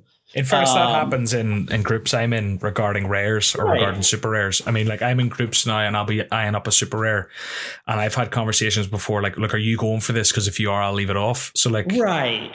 And that's that's the same with Blackpool. And it's no different than a conversation I have with anyone outside of Blackpool. Uh, there's probably like more leniency and more give like if YNWA was like, dude, I've got to have that super Trent. image. If it's if Trent. it's Liverpool, you're not touching it. Oh yeah, I mean, I don't think anyone does. You saw how yeah. easily he picked up every unique. Like nobody even battled him. But um, no, it's not anything special other than mm. like I, that now I know like my incentives are aligned to him also performing well, but it's it's more friendly above anything else. Yeah. So I got a couple. So obviously, there's a few questions here just to tie off this and the Blackpool thing, and there might be one or two things come up. Um, sure. But I got I sent an anonymous couple of questions. Now again, I don't necessarily know why these individuals want to be anonymous or anything, but I'm going to throw a few points at it out of you uh, out of their messages to you. But again, they're anonymous, and I feel like you have more of you've more leeway there to kind of pie them off, you know. But that's that's just me letting okay. you know. Like I feel like if someone's come out and say something with their chest on, on social media, you've much more leeway to kind of or I don't know. Eh, they're, they're, yeah, yeah. Do you know what I mean? You know what I'm trying to say? When it's you. anonymous, yeah. Like I mean, I'm not going to hold you accountable to answering okay. this because again, and I'm 100 percent honest when I say this, AJ. I said it before we recorded. A lot of this stuff goes over my head, so I'm going to throw lines at you without really knowing what they mean some of them seem a little bit abrasive, but look. so, explain exactly how Blackpool's token offering isn't a complete scam. So, for context, um, for context in this, apparently you've explained how nothing works. No one knows where the money from sales of Blackpool's token goes. No one knows how the income model for Sorare managers work. Like, why are you part of Blackpool? We've talked about that. What contractual obligations you have? There's no announcement about when staking might happen um, around that Blackpool token. Sorare manager specifically you and now this again I don't follow this AJ and I'm, I'm just reading this because I want to I want I want to yeah. have both sides here. I don't want to put this podcast out and people are like why didn't he ask AJ this? No let's go for it. Specifically you and Max M apparently have lots of DNPs that could have been avoidable. Why haven't you outsourced your lineup making process if it's indeed a DAO and a fund with the intention of increasing passive yield? There's a bit more there but I'll leave that with you. Is sure, there anything there you want those. to go back at? Is there anything you want to go back at or anything? No, let, let me that? try. Yeah, let me try to address some of those. So actually, I, I, think I know who asked this based on what it is. Have a uh, guess. I won't say anything. I want to know if you're. I want to know. I won't react. Oh, you know who it is, but they didn't want oh, want. Yeah, they said it to me, but they said I want to be anonymous. Oh, so I'm, honor- I'm honoring is, that. No, look, this is 100% surface. What is it? Okay, okay. Surface I'll. I, I, can't say anything. Okay, but, um, you can ask. You, yeah, you yeah, can yeah. answer the question. And that's not. To, it's just like he has a lot of questions, That's fine. Um, yeah. So in terms of, it's why some of these things happen in terms of like us managing Sorare and oh you got DNP and you're a DAO. Why didn't you let us tell you? You know this and that. We would love to open up so much more in in letting people make decisions for our galleries, but it is mm. Sorare that's holding us back because they have so many centralized rules, right? How it's, and we have to tiptoe so carefully, even in our current structure, to not yeah. be banned, right? So we saw this happen to Karupu. I'm the one who pointed it out to them because I'm like, whoa, wait a minute. Mr. Karupu's one guy, and now he just created four accounts and split his thousand uniques across all of them. That's totally unfair. Mm-hmm. Um, and then they they checked it. They're like, yeah, he's fucking cheating. So yeah, we have to ban his other accounts. And then you and then you can go and look on SorareData, and then all four of those accounts sent all the uniques back to his central account. Yeah. So, anyways, what he was doing was cheating. People will probably just yell into the void that we're doing the same thing, even though we're just literally three real people. You see our faces all the time, and we just after the fact came together and like, cool, we'll just share rewards among ourselves. And if we mm-hmm. ever need 100 ETH, like once a year that we need to do that, uh, maybe somebody in the background will pool money for us. But, anyways, um, as so yeah, we would love to, and we've actually talked about this, and and it's it's been broached uh, with the Sorare team that we would mm. like to have the DAO have more input, right? And so, for anyone who doesn't know what a DAO, it's this you know new thing that's coming up in crypto, and it, it essentially allows a totally uh, random people who have nothing to do with each other come together to try to accomplish a goal and work together in an open way. And so how that works is there's forums where things are discussed and you know they have item numbers. It's kind of like a government, but runs much more mm. efficient than governments do. And so yeah, it would be awesome if every week we could show to the DAO, hey, here's the cards that we have for EU champs D1. Like uh, all you know thousands of people that are in our discord server like vote on who we should put in each position that would be awesome yeah but that would get us banned if we did that sadly um, that's strange because as long as it's one account but then right think about it how many people are running that account thousands but of like people i know okay i'm not going to name anyone but i know of someone who is vocal enough on social media. I'm trying not to give anything away as to who they are, but I've heard them say that their account is run by like them and their son, or them and their son and their wife cares too. Right. And they pick the lineups and they kind of share the rewards, and it's a lovely kind of family thing.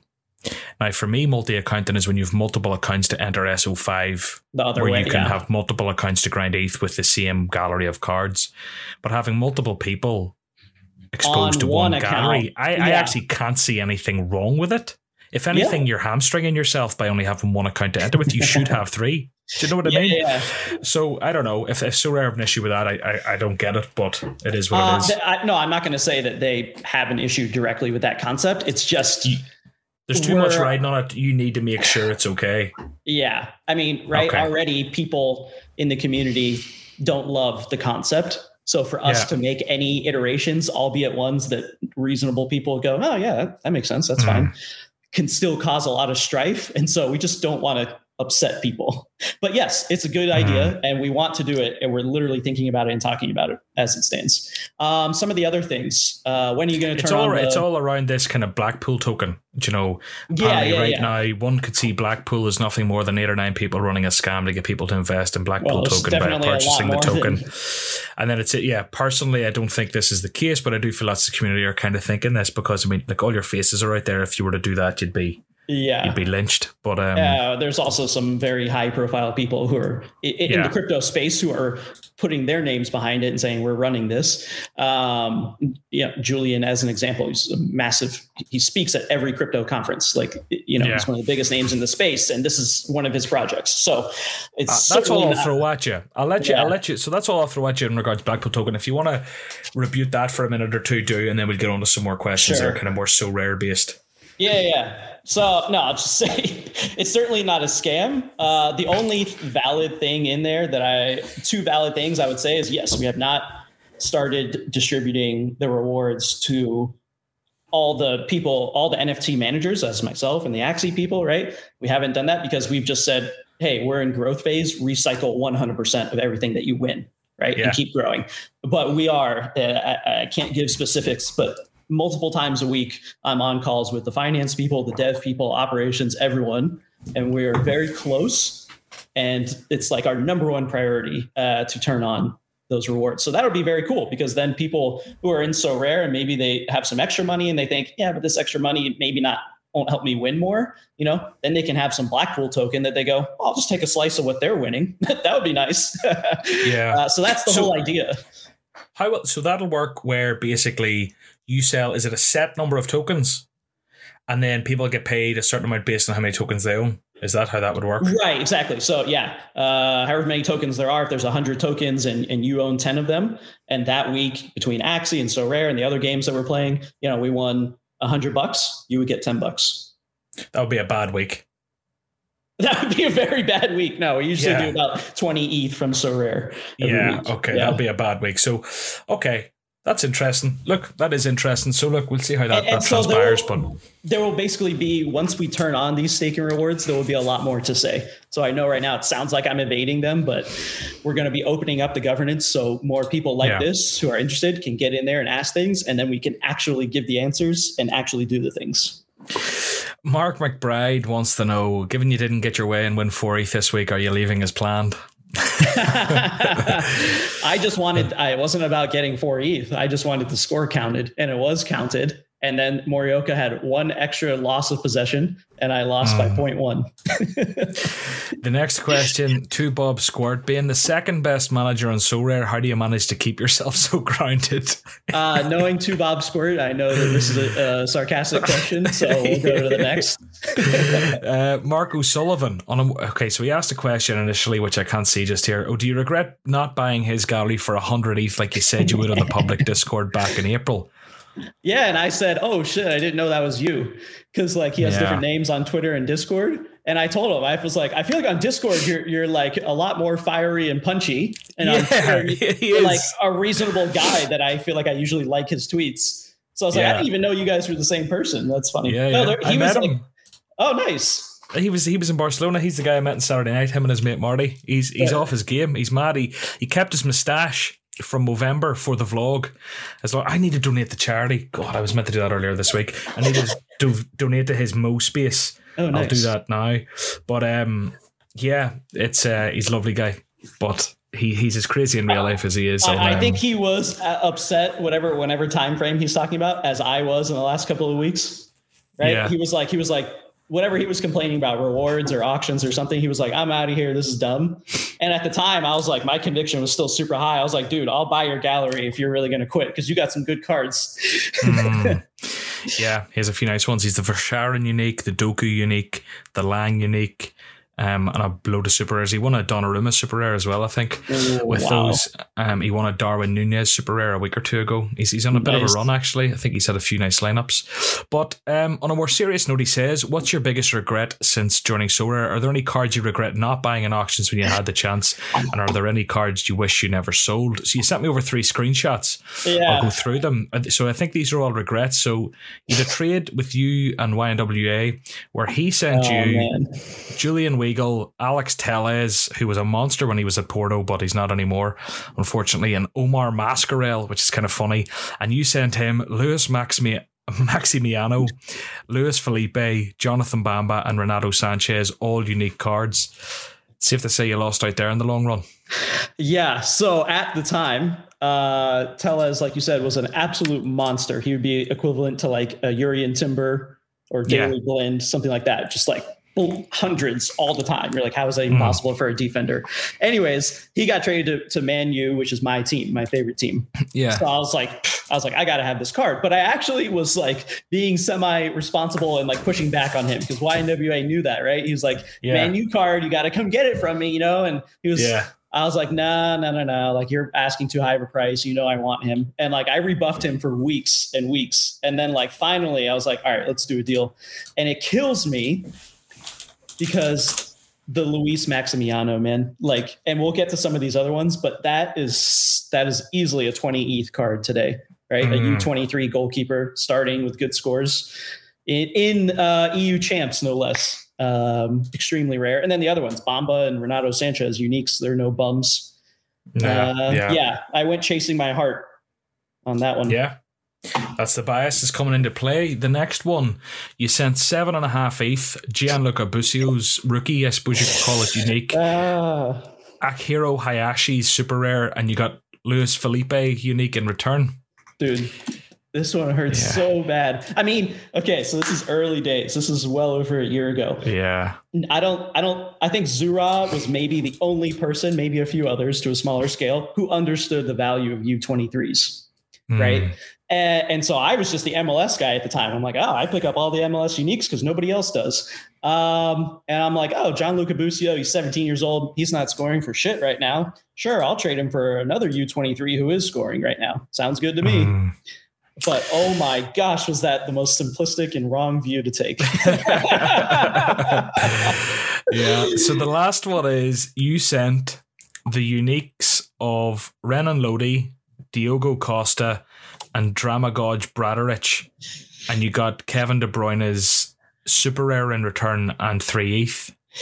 yeah. So this one hurts slightly less because at least Kevin De Bruyne is super rare at some Yeah, point. it's a nice card. Yeah. a nice card. But the the point of this one that stings is again U23 unique goalkeepers who are now starting. Diogo Costa. I mean, Zura has eventually flipped that one card for like 15 ETH to somebody else. Yeah. And I let it go. We valued it at six at the time. Because the guy wasn't starting and started in years. So I'm just like, what am I going to do? Hold this for another year and get zero return? I'll take six yeah. now. So one on the hands worth two in the bush. yeah, that's what they say. The lesson from that is hold on to your U23 cards. I imagine the cards that I would have for U23 goalkeeper right now because yeah. Luis Maximiano, Diogo Costa. Uh, I think I'm still holding. Uh, who's the other guy who got sent to uh, La Liga Two or Serie B? One of the other top guys, but it's just. Uh, oh, oh, yeah, I know who you're on about. Danny, what's his name? Danny. oh my gosh. And I don't know. It's out of my head. I can see his face. Um, but yeah. Yeah. So they're your biggest regrets. Thanks for sharing yeah, those. In terms of trades. and you know what you learn from that too is who's on the other side of those. Zura mm. and YNWA, those guys are savage. They're savage. What I but I've said this before in this podcast. Whenever the likes of Genesis, who I view as like a French football expert, comes at me and says, "I'll give you my Camavinga for your Max Caqueret super rare," my I was like, "No, no, you know like, something I don't. Yeah, you're better than me at this, so yep. you're winning this trade. Like you, you, you win. Like I'm not yep. going to beat you here. You have to know your battles. I'll go and I'll try and like if I, am my biggest ever regret, which I speak about all the time, and everyone at home knows what's coming up, and they're probably laughing already.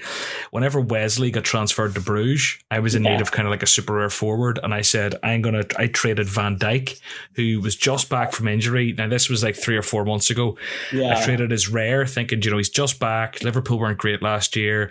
You know he could re-injure himself. Da da da. Rare defender, which I had loads of rare defenders. Yeah. I was like I traded Van Dijk against the Wesley Super Rare, thinking, honestly, I was like in a moment of FOMO with Pavel. I thought Wesley's going to come over to Bruges. Bruges were amazing last season. I'm going to have a Super Rare forward. I thought I was getting Seb Haller what he is now. That's what was in my head. I was like, yeah. I can sell this for three ETH in two months' time. Yeah. And then what's happens happens. So it's a long term play. But that was my like without doubt the worst trade I ever made. Without doubt, there's nothing comes close. Even as a, as a rare, that hurts to hear. Like, yeah, it's. I don't it's, even it's have a, rare Van Dijk because it's it's that expensive. it makes me sick. But um, a question. But yeah, then you got to hold them, man. That's what you got to do right? Like you said, it's a long term.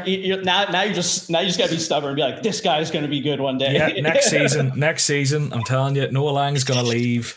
Whoever's going to leave, and it's, he's going to get game time. Yeah. Hopefully, his his body holds up. But uh, next question from Dalian Smith. Footium has launched recently. Here's a screenshot I took of one of the game's leading teams. But footy based games are increasingly entered the blockchain space. What do you think Sorare need to do to stay ahead of the game? And he's got this lovely screenshot of a team name called Minge Rangers. Um, which, if any of you Americans or whoever out there don't know what that means, I don't. Give it a little. You don't? No, it means nothing to me. Okay. uh, there's a lady in the room in the background. so I'll Google it after. Google Minge, M I N G E, and you'll know what I'm talking about. But okay. we leave that there. Um, yeah, so this Footium's come out. I didn't bother my arse, yeah. to be honest with you. There's only so many Fair. hours in the day. Did you have a look at it? Yeah, oh, absolutely. We're we're in it from a Blackpool standpoint. I think we got like 50 clubs or something like that. Oh yeah, um, there was a bit of um, drama there, wasn't there? Yeah, of course, always. We're in, we can't take a piss without getting yelled at. Um, yeah, no, no. I think Footium's really good. There's a bunch of other uh, football projects coming out too. There's uh, mm. Cyball, Goals, Meta Soccer. I really like Meta Soccer. Uh, and there's like six others that aren't on the top of my head, but I know uh, are coming up as well. Um, yeah, look, like nobody's standing still. And Sorare has a massive lead. And I think they also have some things that nobody else can get, right? Their licensing mm. and hmm. IP, things like that. Some of those deals are probably exclusive, which is a nice moat to have. But um, look, there's going to be other games that are much more uh, Web3 open, transparent, crypto centric that even though I think normal people will aspire to it more. And so, mm. anyways, all, let me give details, things that are in all these other games that Sorare doesn't have that I've been pushing on them forever to have is like an in-game token so that mm. the community can balance itself. And this is exactly how Axie Infinity works. They actually have like three tokens in their economy now, the way that it works. But it's this beautiful, just virtuous cycle of great, you have to use the in game token to do anything. You want to buy, set your lineup, trade, mm. sell, whatever. Great. You spend a little bit of in game currency to actually make every transaction go through. All that in-game currency goes into the community's central treasury. And then the community comes together and says, all right, well, of that, whatever that amount is that we get from people playing the game every week, uh, 50% should go into rewards. And then mm. immediately the game is sustainable from that standpoint right? Because it's like we're only giving yeah. out a percentage of what we all put in. It's essentially, you know, it's a lottery in that way. Not, I don't mean lottery in the way that probably bad way, but in a good You're way. Like, I don't want to be quoted as saying it's gambling. Literally. Oh God, I gotta stop using these terms. But, but, yeah, it's like we all put in and we're going to take a slice out and that's for rewards. And a slice of, of that money goes towards paying the developers and the slice goes to, you know, our savings account for rainy day, blah, blah, blah, on and on. But anyways, it's this beautiful cycle. And then people win it. And then guess what? When they win that in game currency, they're probably going to keep spending it. Right. And so it keeps going mm. back in and back in. Um, and it's just more transparent that way. I mean, right now we're using ETH basically as the base currency for Sorare. Uh, people all the time question how sustainable is this game, right? We don't know. Can they even afford to pay out these number of rewards? Look how mm. complicated it is. Instead of having card rewards, you could just have an in-game currency reward. Yeah. Right. So it, it, just makes things a lot easier to actually balance the business. Now, is it easy to just turn on your own token and replace it? No, that is that is extremely complicated. I would not mm. expect that to be done quickly. But I would like them to be more open and say, yeah, I mean, it works in all these other game economies. We should do the same thing, but it's going to take us two years. It's like, okay, cool. Mm. Well, Look, I think AJ, we've probably time for one or two more questions and we'll wrap up around the hour and a half mark. So Professor Techers wants to know if you weren't an existing user, if you were learning of Sorare for the first time today, would you join? That's a really good question. Uh, it depends on a lot of scenarios, right? Like how much money do I have to play mm. the game? Um, for me personally, in my situation, if I just found out about the game today, I would probably jump in pretty hard. Um, yeah. Yeah. I mean, it, it depends on what you want to get out of it. I don't, I will definitely not say, oh, yeah, you should jump in today because you'll get the same returns as everyone who was here a year ago. Like, no, that's not what you will get, but you'll mm. get hmm. a lot of enjoyment. And I still think that, you know, you're going to win stuff. And I'm not going to mm. say any amount here or there, but uh, it is more fun. Like we talked about at the very top, it's more fun than just putting your ETH into some yield farm and then walking away, not having any fun. Yeah. Well, that's the thing I always preach, and I mean it. It sounds a bit cheesy, but I, I genuinely think entertainment is its own commodity in many respects, and Sorare. Like, if I didn't make any money, I I wouldn't be grumpy because the amount of entertainment value I get. Like I pay to go to the cinema. The amount of football matches that I watch and actually enjoy because of Sorare is 10x what it would be without it. Um, yeah. I mean, don't get me wrong. We all like to make money, but that's yeah. not the sole purpose here. Genuinely, I, I get a lot of entertainment. I love the community. I love the aspect of that. I love making content. I was in Barcelona going to a game, meeting other people who love the thing. We're talking about football. It's great. Yeah. Um, I, I don't think it can be understated. Um, but yeah, look, I think we're towards the end. We've touched on Blackpool. We've touched on a load of stuff. There was one other anonymous question I got actually. I'll, I said I'd ask it. Yeah, it's okay. Oh yeah. So this is um, should Sorare be regulated as a security? Oh, I mean, well, definitely not because, like we just said, they don't have an in-game token or currency. So, so if not, should it be regulated as gambling? Do you think it could ever be regulated as gambling? No, I think there's zero chance. I, I actually think where Sorare has spent a lot of time, energy, and money is is fighting that. Not even fighting it, but just being very smart up front and making sure that yeah. it never could be. Uh, I don't think SoftBank, for as smart as they are, would give them. They probably, I don't know, they probably gave at least 100 million themselves in that last fundraise. They would not yeah. do it if they thought the risk was anywhere. I'm sure that the SoftBank people studied uh, Football Index and what's the other one? FS Football Stock, whatever it's called. Yeah, uh, yeah. I'm sure they studied that and go, wow, those businesses went belly up we don't want to end yeah. up like that. you know what I mean? Why did that happen? Yeah. Maybe I'm complaining Sorare doesn't have enough uh, developers and operational people and stuff, but I am certain that they have enough legal people. well, it's, it's nice to know that someone who's exposed as much as you are feels that way because that's something I always say here. I'm always like, look, I could go. Basically, my whole standpoint on it is like these big companies wouldn't put hundreds of millions into something without doing that re, that due diligence. Yeah, but and I you mean, know they got their own lawyers too. So yeah. didn't go. Oh, let me talk to the Sorare. Do you know what I? do you know what I would love to? I thought I'd love to do, but I just think it would cost too much. I genuinely would love to do this. I would love to pay two lawyers to fight against each other that Sorare is gambling and Sorare isn't gambling and record it for a video. I'd love to do that, but I just think like actually paying them to do I don't think research. you would need to pay them, man. No, you have to do, dude. Go into the go on your Twitter or your Discord yeah. and ask, "Hey, is anyone who plays this game a lawyer, a lawyer in IP space?" I am certain you can find two, and you get some nice publicity. Yeah, Dude, yeah, okay, maybe I, I think that would be so funny. Can you imagine like the opening statements and the closing statements, Judge John in service and stick wee hat on? Do you know, have these two going at each other? I think that would be so funny. So yeah, man. um we'll leave oh the last part of that was should it be subject to regulation as a sweepstake? As a sweeps, I don't know. I'm not knowledgeable enough really know to know what that means.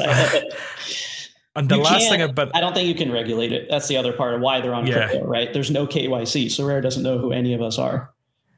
And the last thing I've been asked to ask you was what regulatory body Blackpool reports under? I've that none. none. it's, it's, a, it's a DAO. It's a very gray space right now. It's there's yeah. actually you can go Google like DAO, legal, regulatory, all these things. And like I've listened, like you were just saying, I have on a podcast with multiple lawyers. I've listened to many.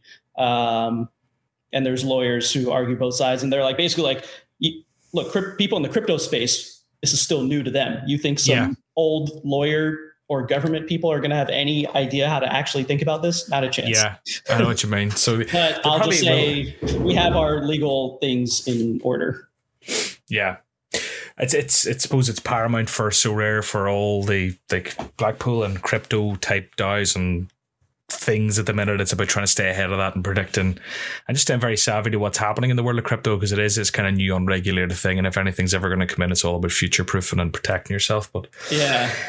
Anyway, well, um, I kind of I kind of want to give like a like a wrap up, just at least overview. Yeah, please do. Which is like, you know, I was very critical throughout this podcast, but I think you know if you really go back, you'll see there's a lot of things that I think Sorare Sorare is doing really well, and and on the whole, they're executing very well. If I actually, if I step back and I'm an investor, I probably go, wow, they're they're freaking killing it. Like things are going yeah. great. You know, like from a legal standpoint, have complete trust in them. From fundraising standpoint, obviously complete trust.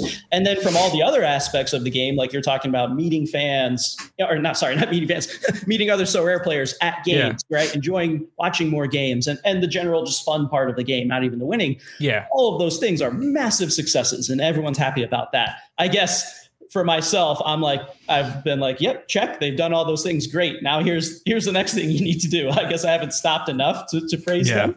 But I'm like, man, like just do these other small things on the UI, the UX, the reward side, and like then you're hundred percent perfect.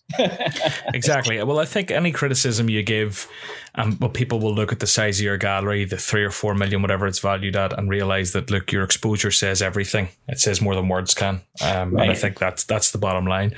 But um, something I do every week. Again, the um, the prize is a bit up in the air because Lairdinho actually nailed it. It's been, this podcast has been going for nearly six months now, and we're actually coming up on the six month anniversary. And we play the 137 game at the end of each episode. So you have to pick two players in the upcoming game week 226 that you think could combine to score 137.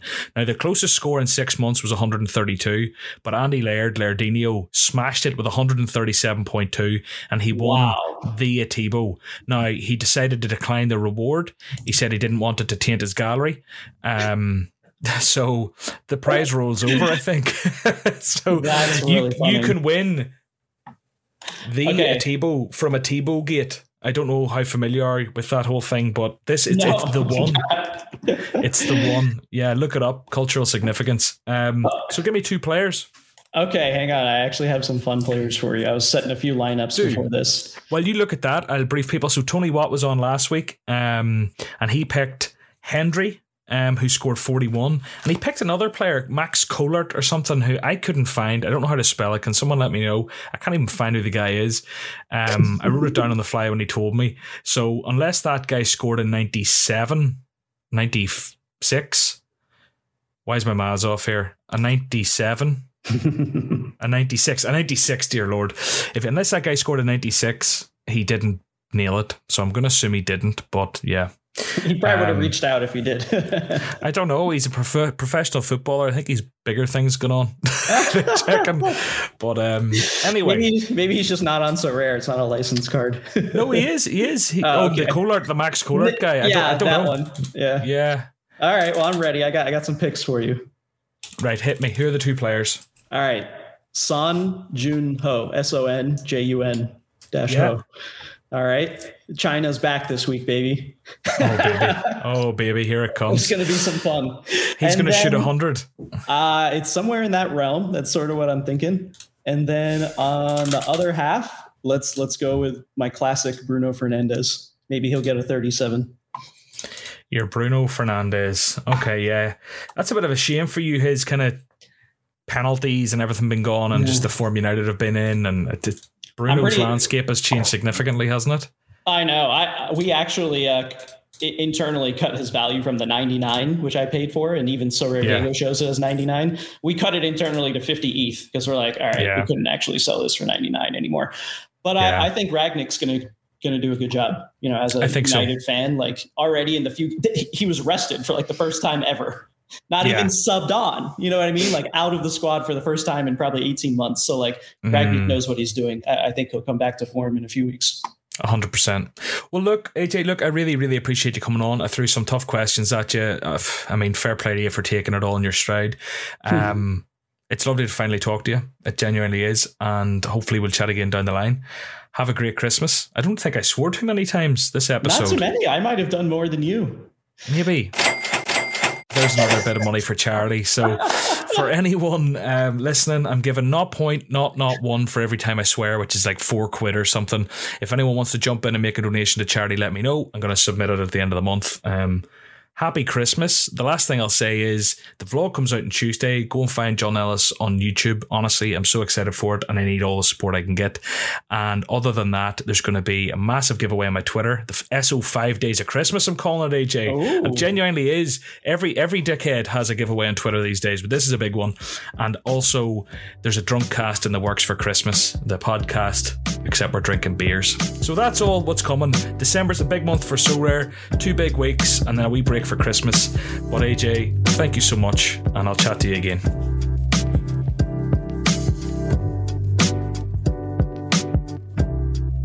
That's it for this week's episode. Thank you so much for listening, and a big thank you to AJ for coming on and being so open and transparent. And look, he took a lot of questions in his stride. He could have, he could have shite bagged out of them and give us some crap answer, but fair play, he answered as much as he could. Um, yeah, it's coming up to Christmas. There's a lot going on in the Sorare content space. Keep an eye on my YouTube. Keep an eye on this podcast. Make sure you subscribe and check out 1:37 p.m.